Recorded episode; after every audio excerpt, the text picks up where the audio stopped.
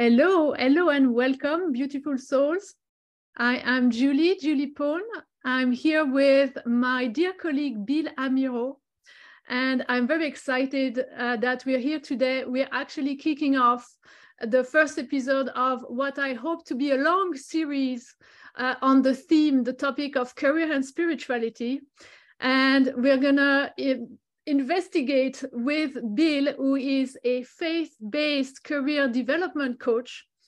We're going to investigate uh, what it means to be aligned and express who we are and embody our soul purpose at work. We're going to investigate that together.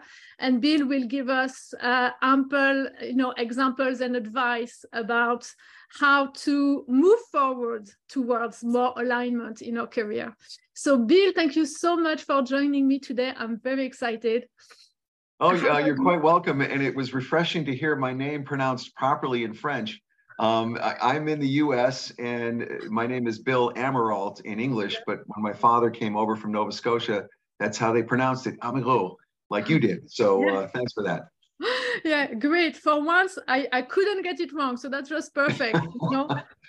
and I hope everyone is uh, is okay with the accent because I cannot turn it down. this is not possible. So bear with me. Uh, awesome, Bill. So Bill, you're you're a career development um, coach. You're also a leadership coach, and um, so I'm I'm not going to introduce you too much because you're going to tell us a lot about your own career. And right. What I like to start with is always first asking what is actually your perspective of spirituality? How do you see spirituality? What does it mean to you? And then how did you come about becoming a career development coach and how does spirituality has had a role in your whole career journey? Yeah, I, I, I can answer actually all three of those in in one answer. Okay. Um, and and it's the mantra that I use when I'm working with any client, and it goes something like this: I believe mm-hmm. from the bottom of my being that God put us all here for a variety of reasons.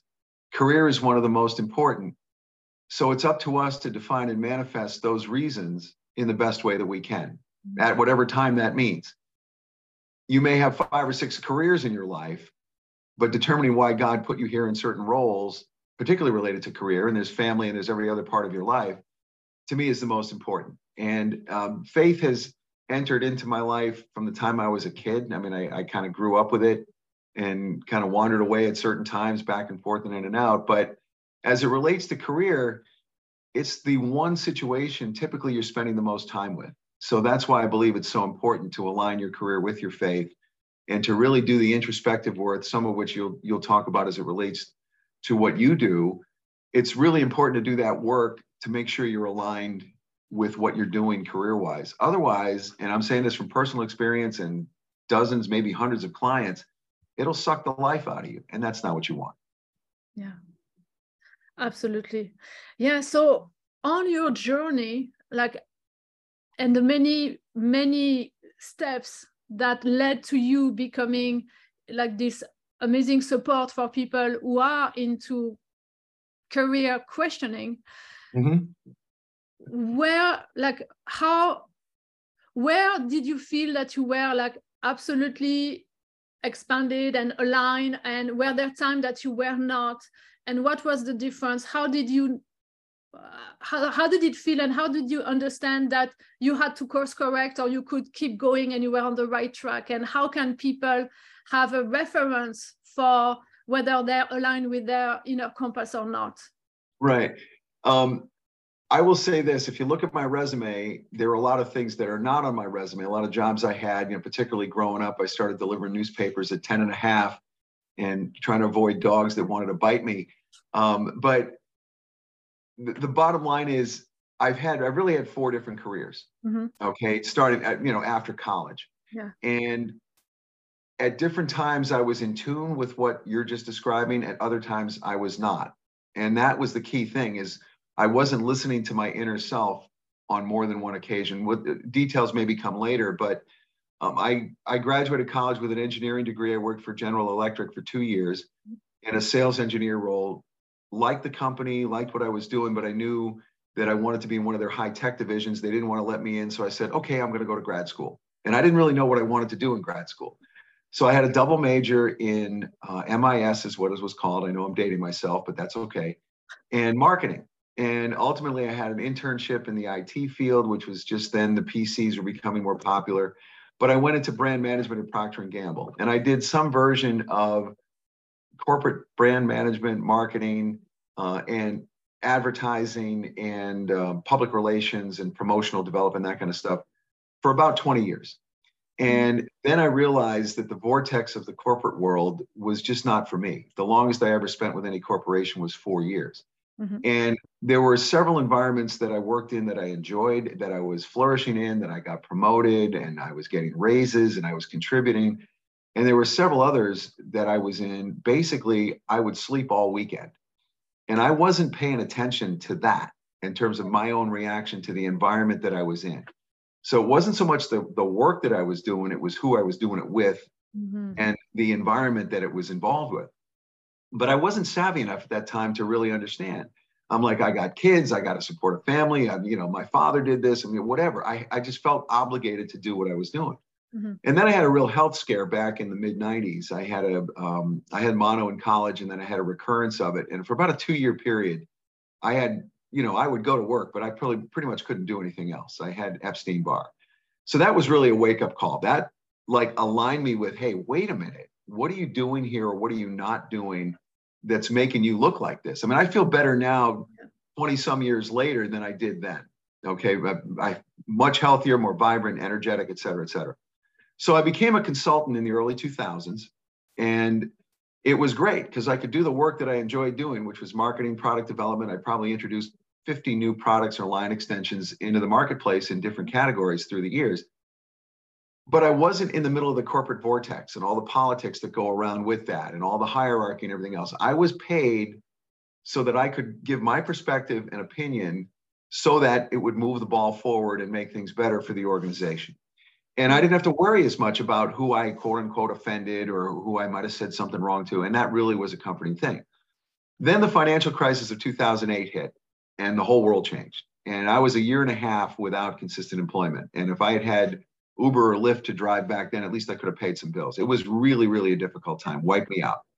Um, had a couple of short term corporate positions after that. And then I became a career coach in 2013. So that's kind of like the morph of what I did. It's like really four stages.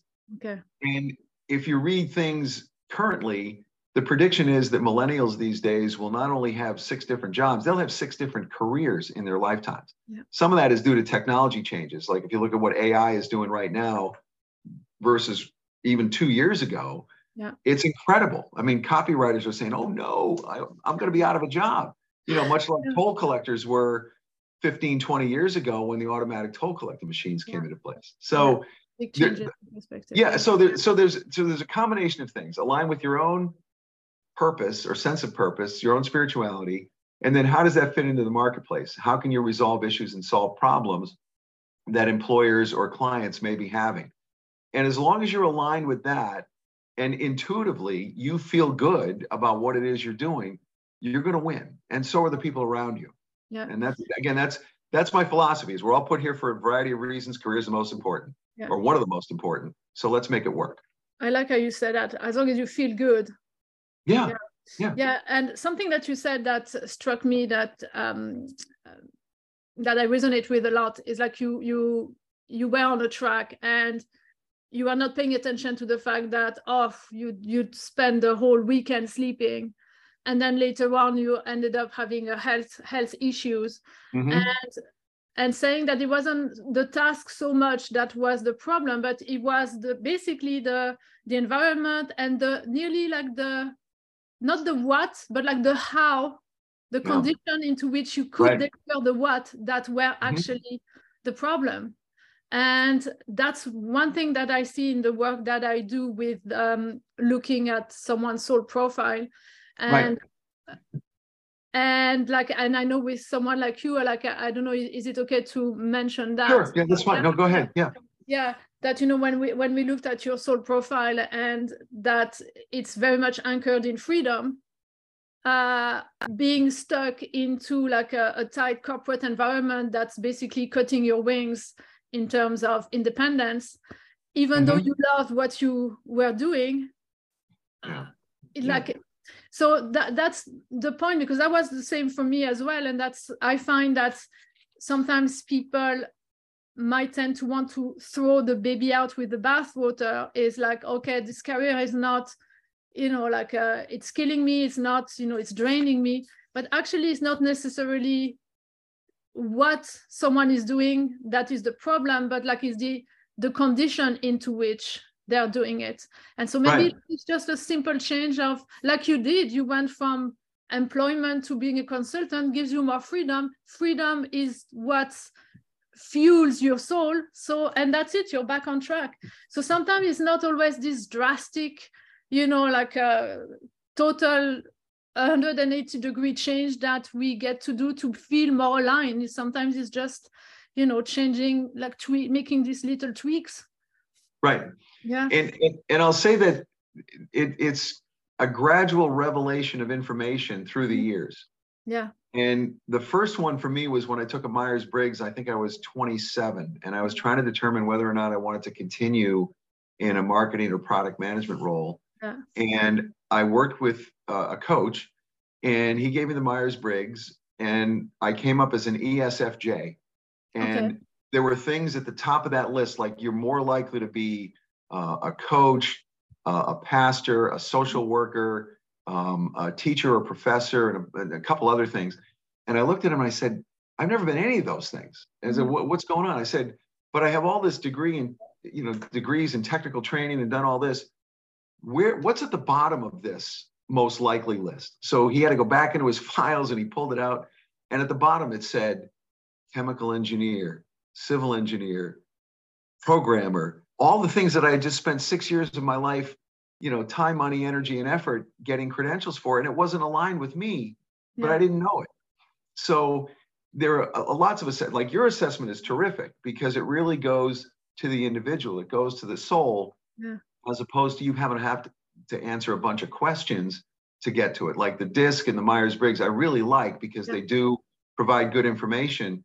But in terms of what's really going to get you, um, you know, what you do in a couple exercises that I've developed through the years as well, give you more of a destination that you can point yourself towards, as opposed to just saying, okay, if I take this job, I'm going to be able to put food on the table for the next year or whatever, which is you know, there are times when that's important and relevant, but other times when you have to say, hey, look, what am what am I going to say to myself on my hospice bed yeah. about how I lived my life and did, you know, did my career related activities. So, you know, th- this inner work that that that you do and that I do in in pieces is extremely valuable because it does set your compass uh, toward a much more viable um, destination and that doesn't describe the pathway in terms of getting there that's a whole separate conversation and I do a lot of that work too.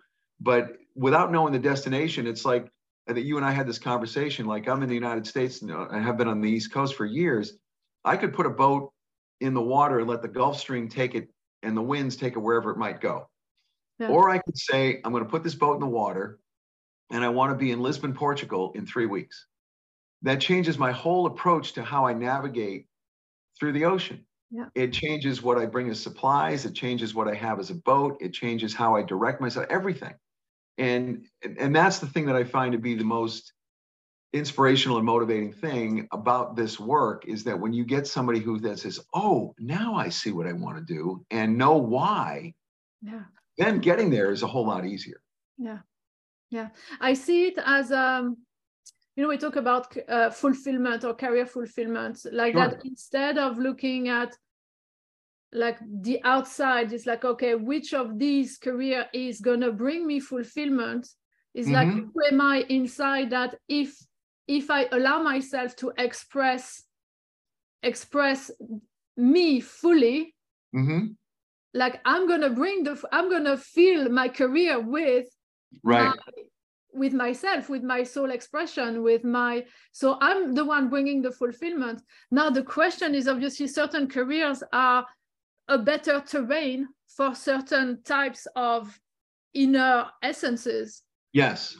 Yes and and, and like, as you're saying this i mean you know, I've read and heard stories about, you know, Olympic gymnasts that knew at age six that's what they wanted to do. Like Martina Navratilova knew she wanted to be a professional tennis player as a young girl. Um, Michael Jackson, obviously, he was, you know, performer with his brothers from the time he was very young. Those are the rare instances when something like a career choice comes very early. For most people, it doesn't doesn't happen that way. And and, and again, there's different navigation uh, pathways that you that you take for that. Yeah. Um, and and you know, you know, my wife happened to be a director of a daycare center for 37 years. She had a couple of jobs out of college, and then landed in a daycare center and got promoted, and that's what she did for the rest of her career. Yeah. That's not me. I mean, I would never have stayed in one organization for that length of time. That said, it fit her, and that's something in her 20s she discovered. It took me a lot longer to get to that point, and and mine changed several times along the way. So again, it's it's it's the individual fit and impact that need to be assessed and measured. And the measurement is the toughest thing. The assessment is often easy. It's the measurement that's what it, what's tough. But you know my daughter's in a situation right now where she kind of wanted to move to a city in texas decided to move there got a job in 24 hours. Yeah. and it turned out to be she's now there four years. She's been promoted four times okay it turns out to be a really good fit for her she didn't know that when she first walked in the door and there's some trial and error that goes along with all of this as well. It's not just going to show up because of an assessment or because of the work that you and I've done. It's like you got to get out there and see what's going to work yeah. um, for you, you know, and that and that's the important thing. Mm.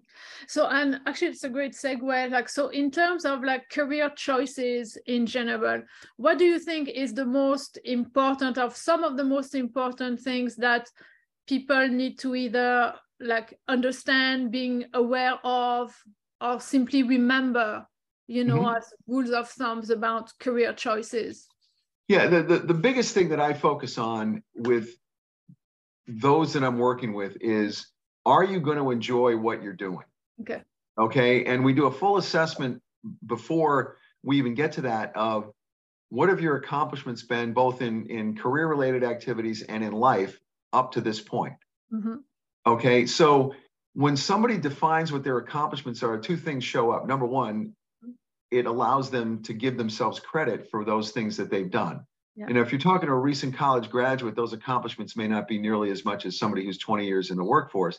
That said, if somebody is an accomplished athlete or um, musician or performer or something where they can say, yes, I, I accomplished this and I achieved this, that all counts. Mm-hmm. And then what you do is you go a couple of layers underneath that and say, well, what was it about this circumstance that allowed you to achieve what you did? You know, what was going on mindset wise? What was going on spiritually? What was going on motivationally? And what was going on around you that mm-hmm. made this happen? So then when you start to see the consistent patterns or you start to create the patterns, then it's like, okay, how do we find something that looks like this that may not be musical performance, but how do mm-hmm. we something that, how do we find something that looks like this for you going forward? And when that and that part of the conversation, then it's like, oh, I can see why I would be, and I'm making this up, but not by much, why I could be in sales for a company that manufactures musical instruments. Okay, there's a there's a there's a hybrid of skill sets, mindset, and just interests and values that go along with that. So there's a mm-hmm. whole bunch of stuff that it's all laid out in, in, in my book that the whole first section of the book is what do you want to do and why? Who are you and what do you want to do and why? Yeah. And and then we start going into the how do we communicate it and how do we get you in front of the right people and how to interview and negotiate and all that. But until you get the what and the why squared away, mm-hmm. it becomes kind of a I have to do this exercise as opposed to I want to, I'm choosing to, I'm really, really excited about it, that kind of thing. Mm. Okay, well, so you, you just mentioned your book. So uh, yeah. you can tell us a little bit more so that people know. Um, yeah, yeah, sure. I, I, absolutely. I have a, a book and a workbook, and it, it was originally developed with a colleague, and now I have one that it's really that, that I use myself, mm-hmm. and it's called Finding God's True Purpose for Your Career. And I have an ebook for it. It's a 35 page summary, which actually probably is too long for, for an ebook, but it, it does cover pretty much everything and then 150 page kind of a complete guide.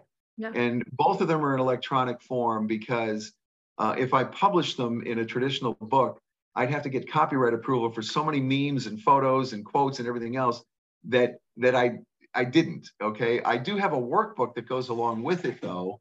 Yeah. Um, that if you want to use kind of like a diary type of thing, and it's kind of hard to see it there, but these are all the exercises that are mentioned in the main manuscript.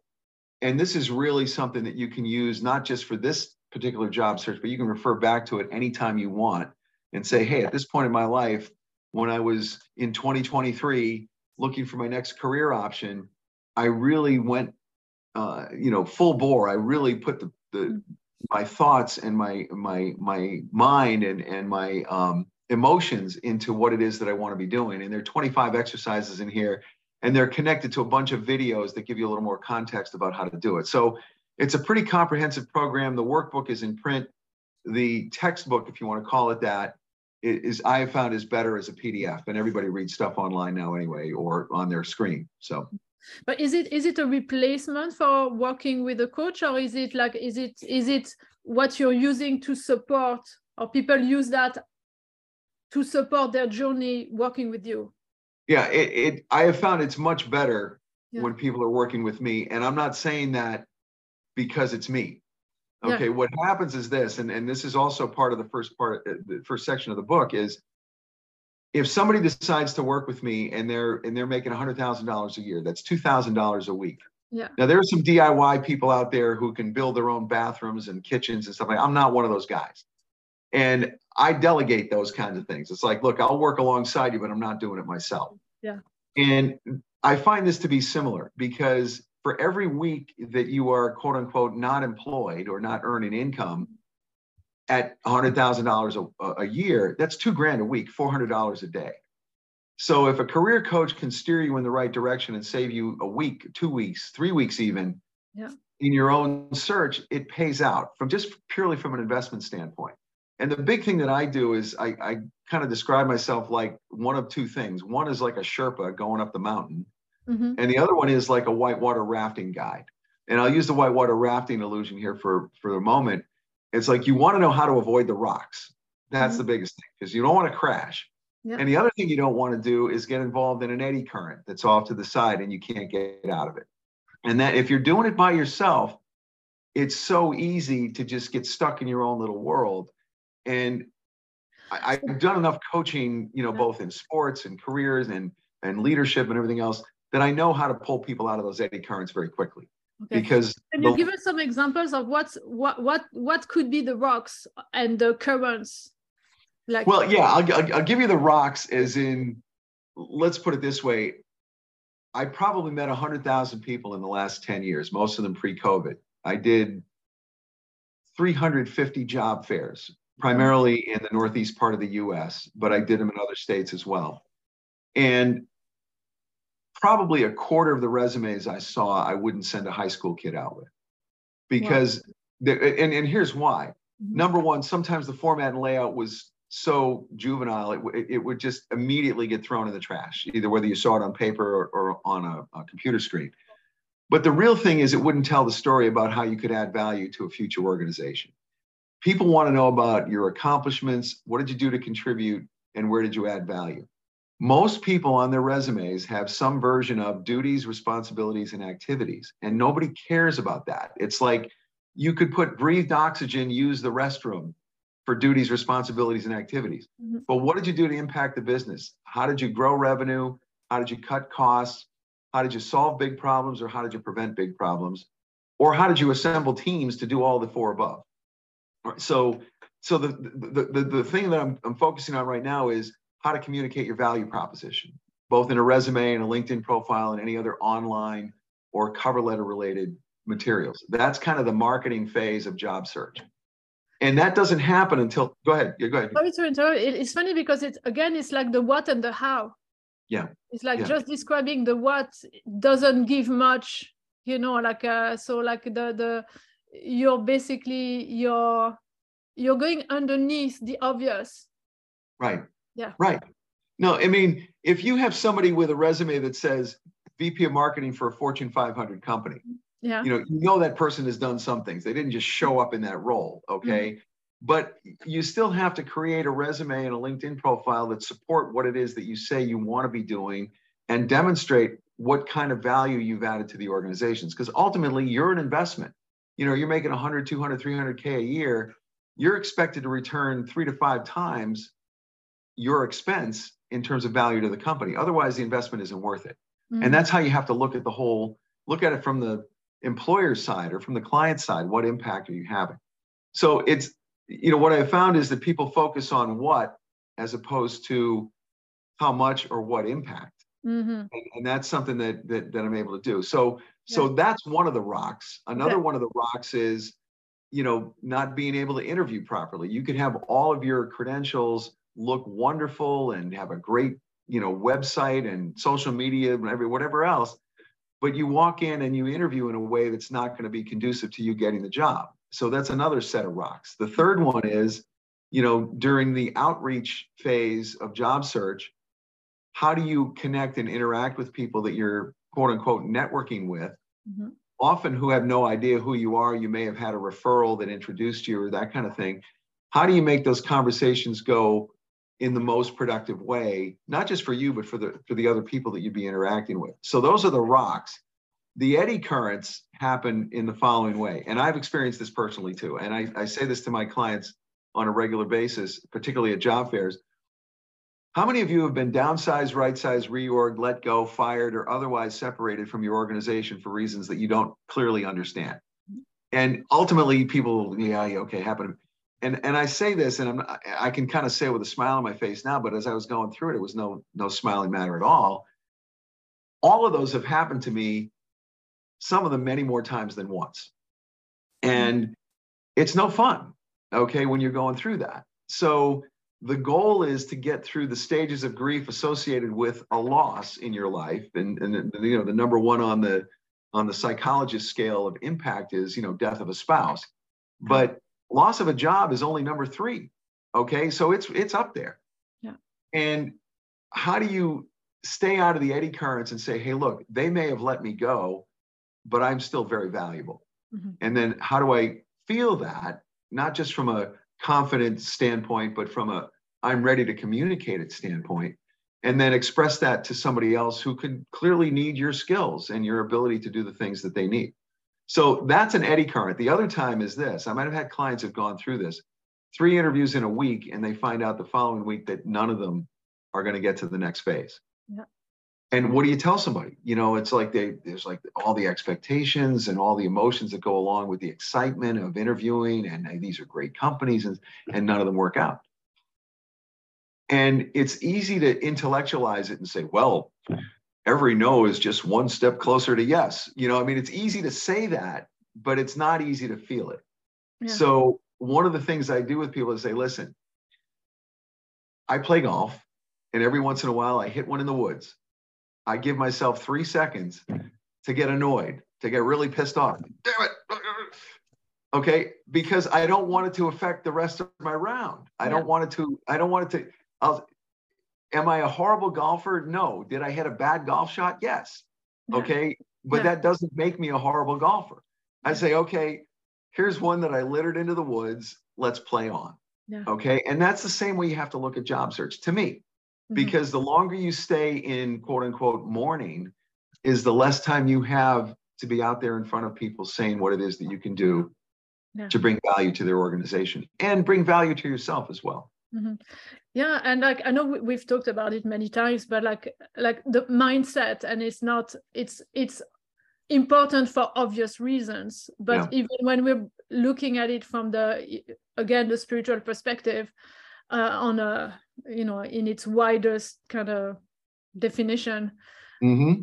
like we let you let we let ourselves be drained or like let the mood go down because of one setback or right. vibrations go down and then this is like like how how we feel is what broadcasts our energy out right. to the That's world. Right. We're, That's right. We can't possibly attract, and we're only going to attract like you know our match uh, possibilities that that are like you know a, a match for our vibrational state so like right. letting ourselves get you know knocked down and then we're limiting the possibilities of what's going to come our way in terms of possibilities and opportunities Right. So, yeah. So it's it, yeah. So like I mean, it's you know nearly physics explains these things. It's not just you know like woohoo and uh, yeah we are we are we are energy in a sea of energy. So like it's um we can't afford to let ourselves stay down for too long if we want to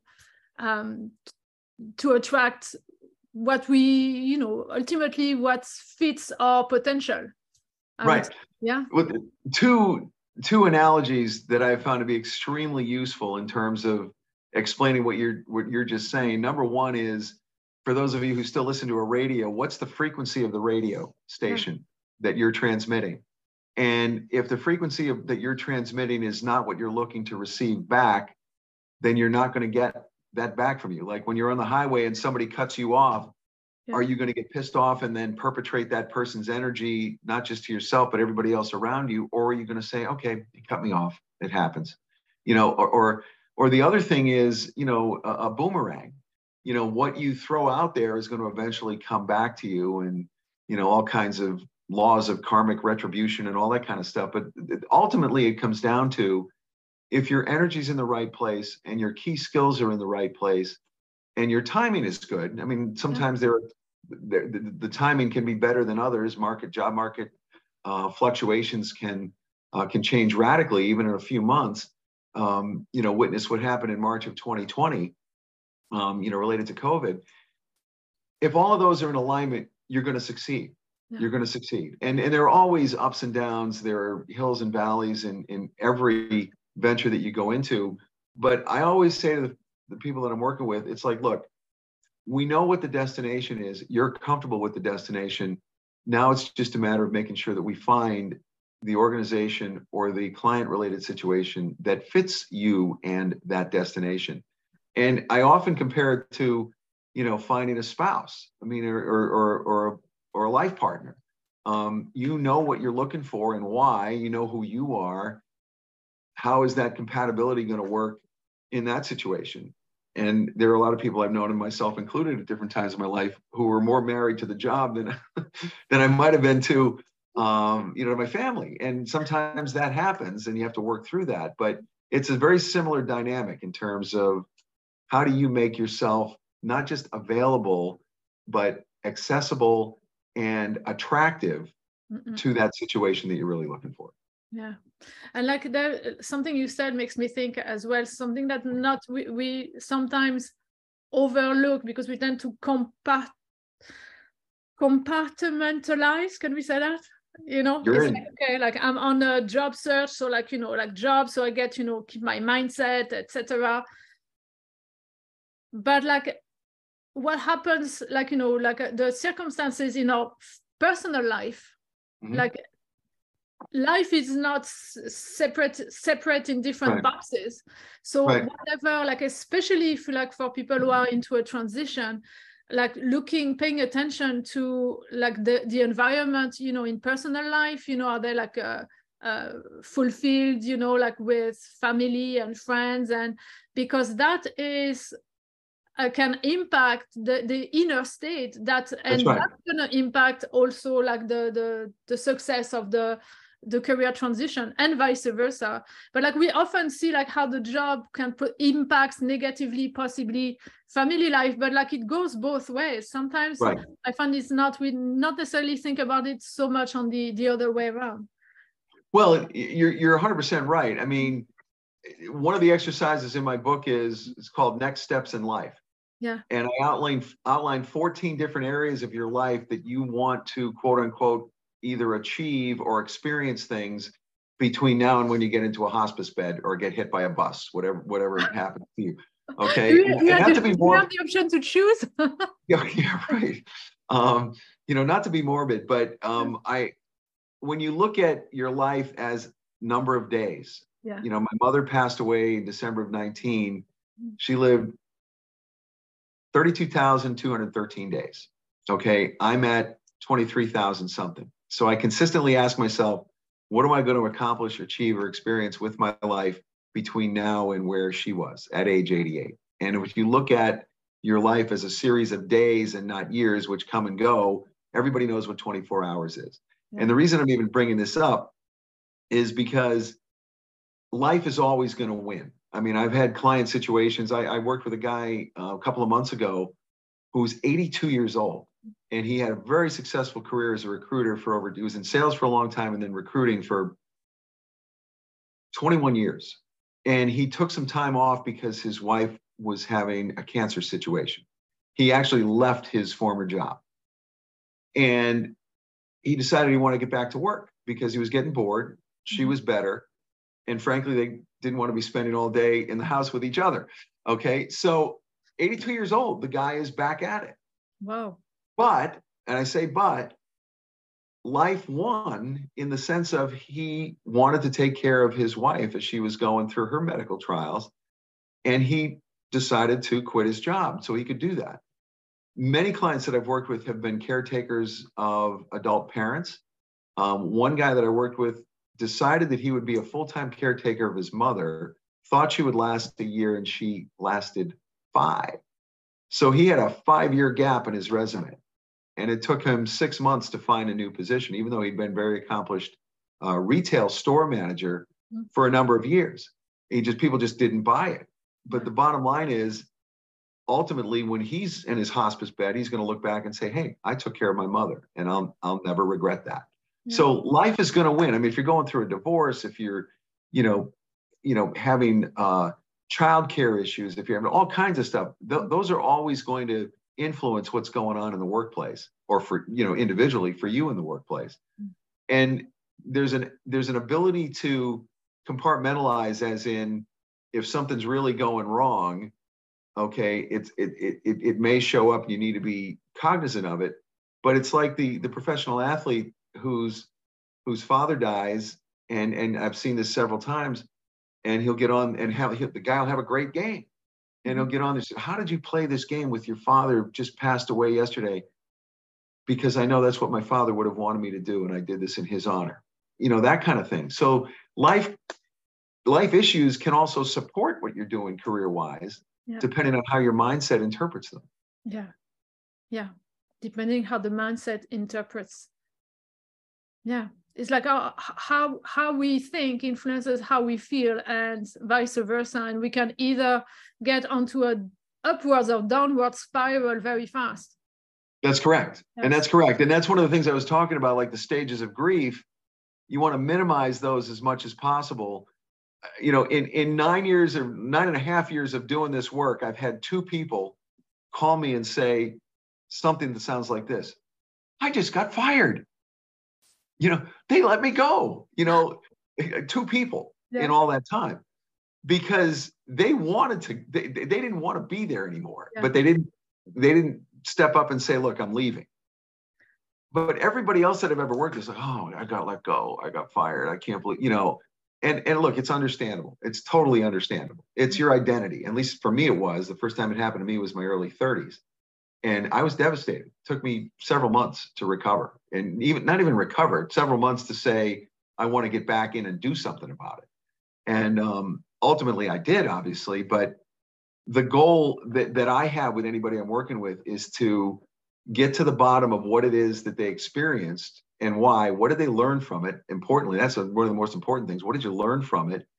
And was it something that might have been completely out of your control? I mean, if if half your department gets laid off, it's a coin flip as to whether it was you or somebody else. And there's probably something in your near term future that may be way better than what it is that you were at before. And I don't try to be Pollyanna ish about it, like say, oh, it'll be okay. Mean, that's not where I'm coming from. But I do believe things happen for a reason, and it's up to us to make the best of what those circumstances are and turn it into the best possible outcomes that we can. Yeah. Yeah, and actually, you mentioned your mother earlier, like you know, and and only if you're uh, okay to talk about it, because I I thought that she's like an such an a role model or amazing example of beating the odds and like what mindset mindset can turn around difficult circumstances. Yeah, well, here's the, here's the thing. She was born with spina bifida in the early 30s and and this is where i believe god had a huge hand in a lot of this because i wouldn't be here for two reasons that I'll, t- I'll tell you one first and i can tell you another one later but she was born with a tomato sized growth at the bottom of her spine outside the skin with fluid in it.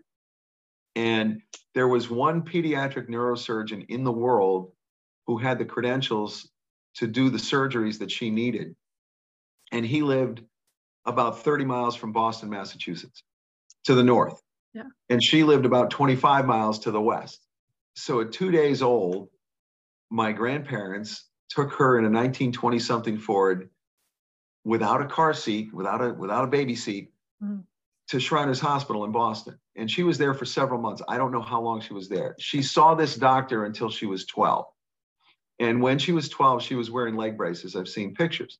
And she was told then that she would never walk without leg braces. One leg was an inch and a half shorter than the other, or have kids because they thought all of her reproductive capabilities were compromised based on all the surgeries they had done. Well, I'm the oldest of six. Okay. And into her 70s, and I, I remember this phone call. She was a huge baseball fan. It's how I learned baseball as a kid. And I played through high school and college and semi pro and a bunch of things. She could never play herself, but she loved the game. Mm-hmm. She'd call me up and say, Hey, listen, the Red Sox are playing in Baltimore on September 8th, whatever the date was. Get some tickets. I'm taking the plane with Catherine, my, my oldest niece. And she's in a wheelchair, but she didn't let it bother her. She didn't let it slow her down.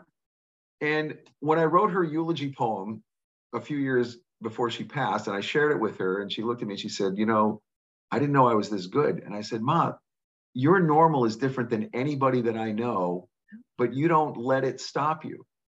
And that by itself is a huge example, not just for your kids, but anybody that knows you.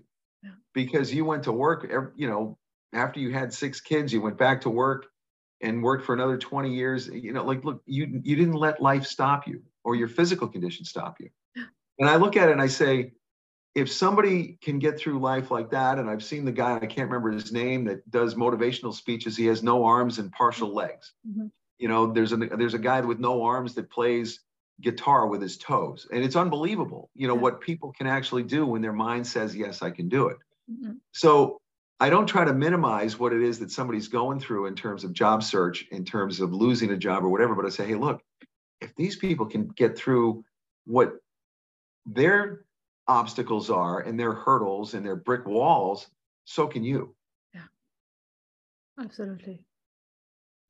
Yeah. And Bill, um, I wanted to touch on, you know, like what's the, you know, like in the current circumstances that we're in, you know, globally and like the current economy, uh, what what have you noticed you know in the um, with your clients and in you know like the job market? What's what's your take on on how is our current circumstances affecting um like career transitions like career yeah. yeah i mean you, have, you know insights for us? A couple things. Number one difficult times are always opportunities. Mm-hmm. okay. And there have been some of the greatest transitional achievements that mankind has ever put together during difficult times mm-hmm. you know during difficult economic times um, and, or difficult you know world war ii for instance you know when the whole world was involved in one level or another so a couple things number one depending on what field you're in it could be a huge boom or it could be a bust yeah like i wish i had had zoom stock in february of 2020 Okay. I Don't wish. I, yes. Well, you, you know, I, and um, a good friend of mine uh, who's with a private equity firm on the West Coast, one of his first assignments in the mid or late 90s, whenever he showed up, was he presented to his senior management team a case for investing heavily in a startup company called Google. Okay. So, so the, you know, we, we're in a time right now where technology allows us to have so many more opportunities than we mm-hmm. might have had even 10 years ago, or certainly mm-hmm. 30, 40, 50 years ago, that we need to be aware of what those opportunities can become, that ideas can become reality much more quickly. Yeah. The second thing is that what I've found in terms of, let's say, job skills is it's kind of like real estate. In nine, in nine years of doing job fairs, I met one web developer. One. Because wow. there's too there's too much work, much work. for those yeah. people to do. Yeah. The supply and demand is totally in the favor of the employee yeah. versus the employer.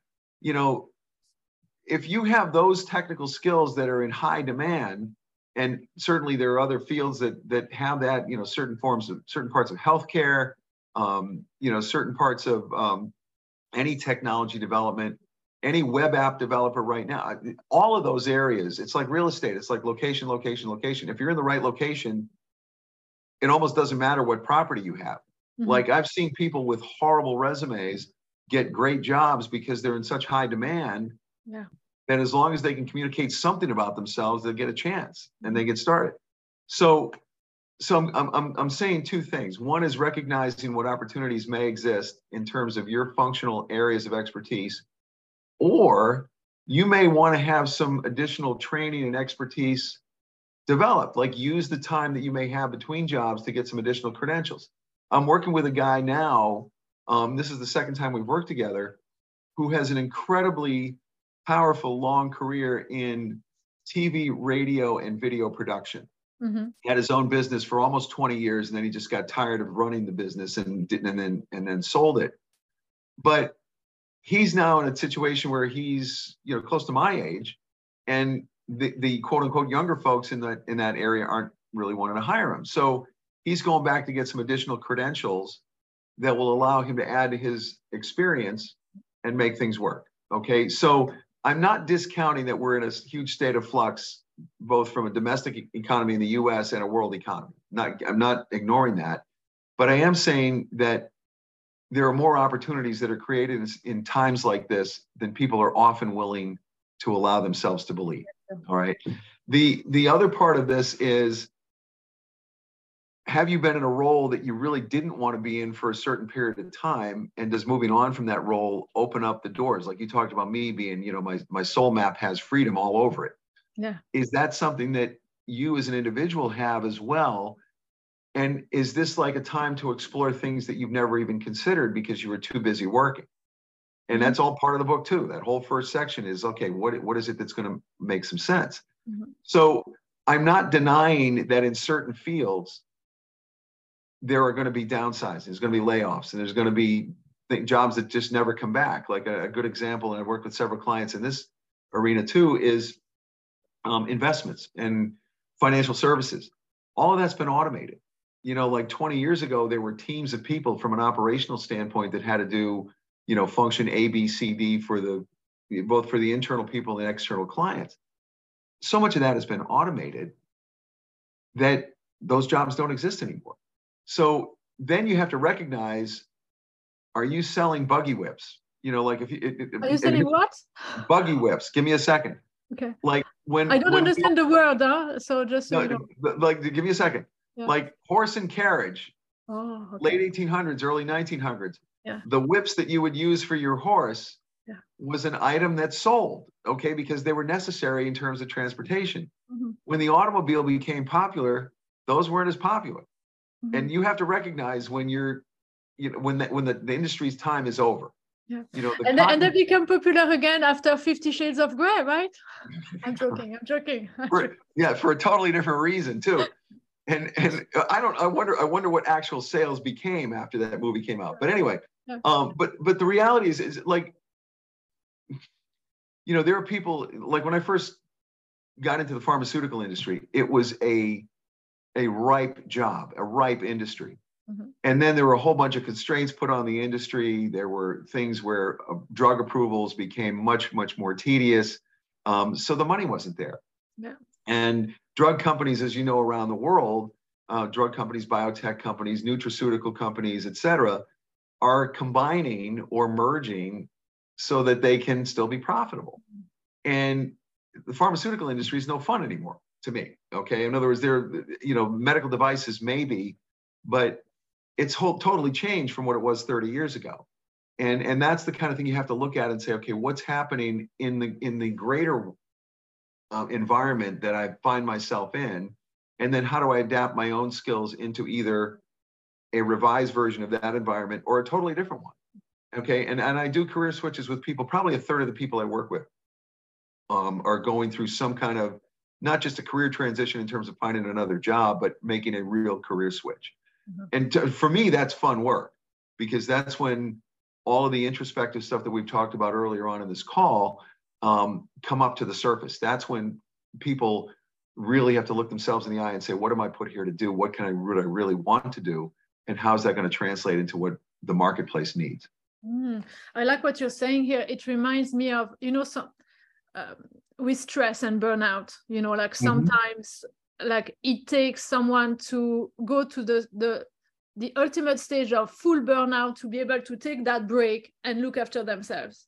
Mm-hmm. So it's really like a little bit of like it might it might take you know a, like you know being laid off for you know in this weird economy to finally allow allow allow ourselves to look at oh now that i'm here now i finally got the opportunity to do the internal work and to really think about yeah. what i want to do. Otherwise like 10 years down the line would still be into the exact same position without without allowing themselves to maybe maybe yeah, well, what they truly want you know? Well here's the here's here's another example. Um and, and i'm again anecdotally but about five years ago i worked with a woman who was with a major communications company in the accounts payable department mm-hmm. for 28 years she had three different positions in the same department in the same building for 28 years it would have made me gouge my eyes out i would have got so bored that's me but for her, it was a comfort zone and she liked her job. She was doing well.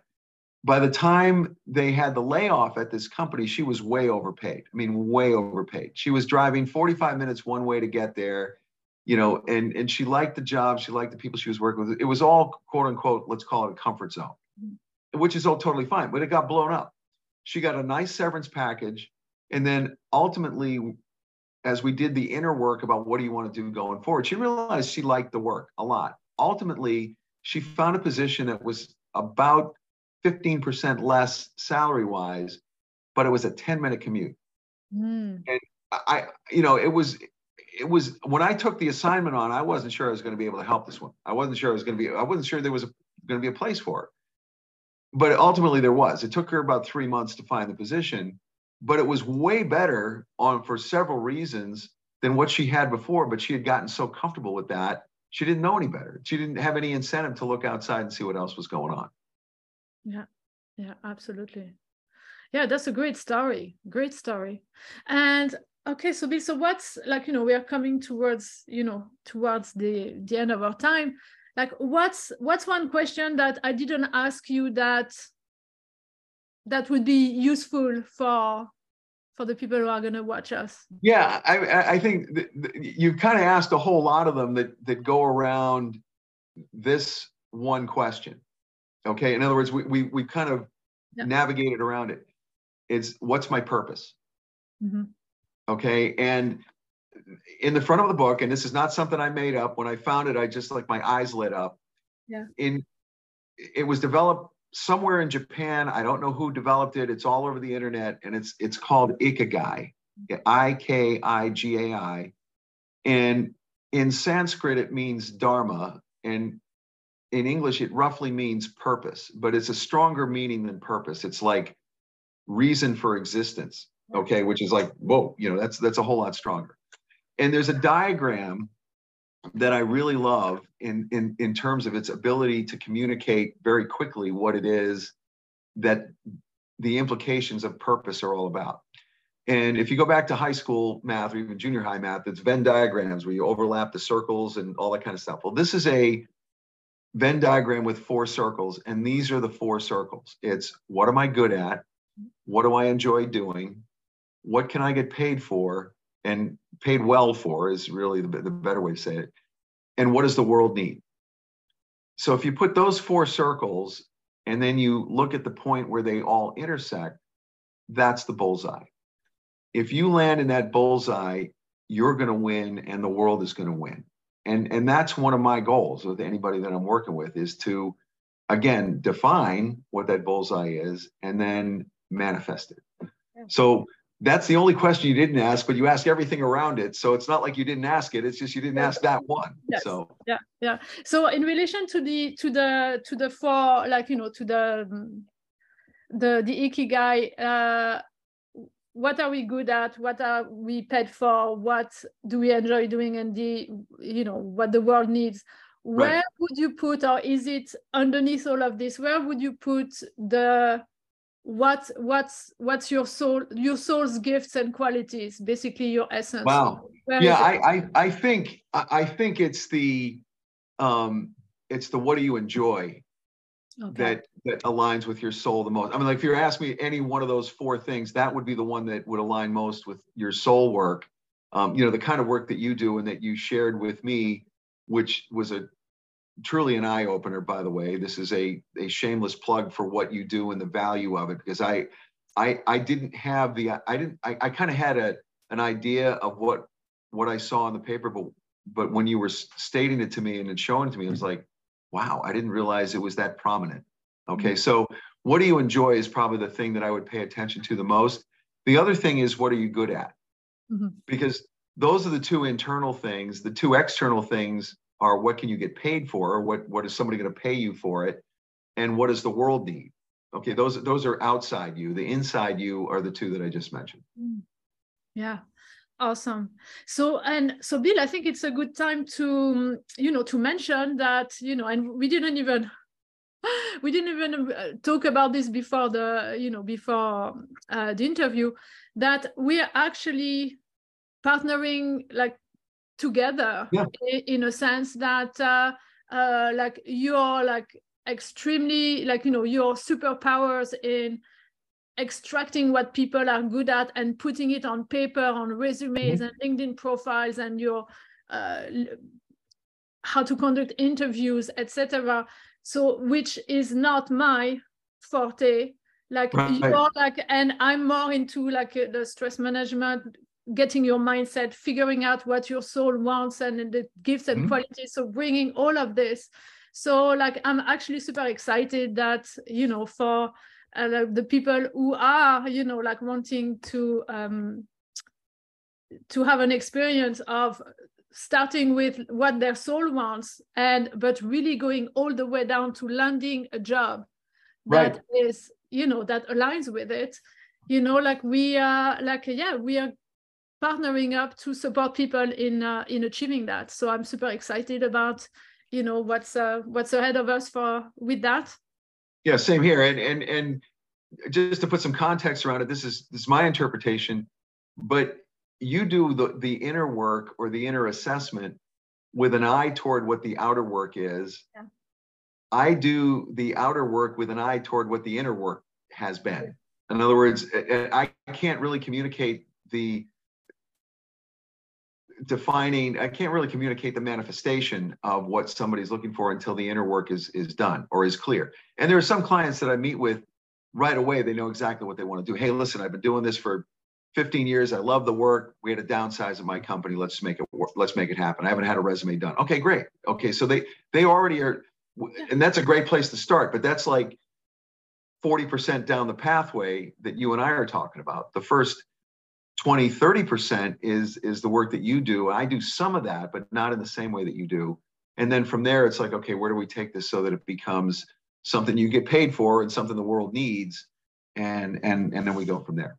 Yeah i love it. And like just the way you expressed it expressed it is like to me it's like you know your superpower is like taking you know like a um a, a, a heap of information and summarizing it putting it into the right words that hit the target you know yeah. like so that's uh that's uh, that's great and uh uh so bill i know that you have you know in terms of how we can like um uh give a little bit more to our people mm-hmm. right now you're you're gonna make available your your pdf for people to download is that correct yeah i'm gonna make available the ebook yes, um, okay. which is 30, 38 pages. Okay. Um, and, and the title of the ebook and the full PDF book are the same, uh, but one is much shorter than the other, much more, more it, it, it's a good outline, but uh, you know, again, I, one of the things that I say in, in both books is the advantage and, and the power of working with a qualified career coach. And I'm not saying just me, I'm just saying with somebody who knows what to do to navigate you through the waters of uh, of job search. So mm-hmm. yes, I'm making the ebook available. um, my website is careerswithcoachbill.com. Yeah. And that way you can, you know, get onto our email list and get any updates. Mm-hmm. If you want the ebook directly, you can just send me an email, um, you know, from this and just mention your name um, so I'll know where it's coming from. And but like you know what what I'll do, Bill, is like in the like you know like we are figuring out you know uh, something that people just click a link and get. Okay, that's fine. Yeah, that's fine. We'll do it that way then. Yeah, that's yeah. fine. Like okay. um because like I'm gonna remind everyone of your you know all of your contacts of course. And on my end, what I'll do like for any of the people following you is uh, I have a uh, a masterclass on uh, uh your career is your karma I uh, interesting. And and I would love. I hosted the Career and Spirituality Summit last year, and mm-hmm. I'm going to make that available as well. So we'll iron Good. out the the how and links, etc. But that's going to be available for everyone as Great. well. Awesome. Bill, thank you so much you know like as as always you know like always rich and and and cool conversations so thank you so much i hope uh, everyone is enjoying has enjoyed it and I shall see you really soon. Thank you. Bonjour, mon ami. Oh, okay. yes. so, anyway, thank, thanks for having me. It was a pleasure. Yes, thank you so much, Bill. Thank you.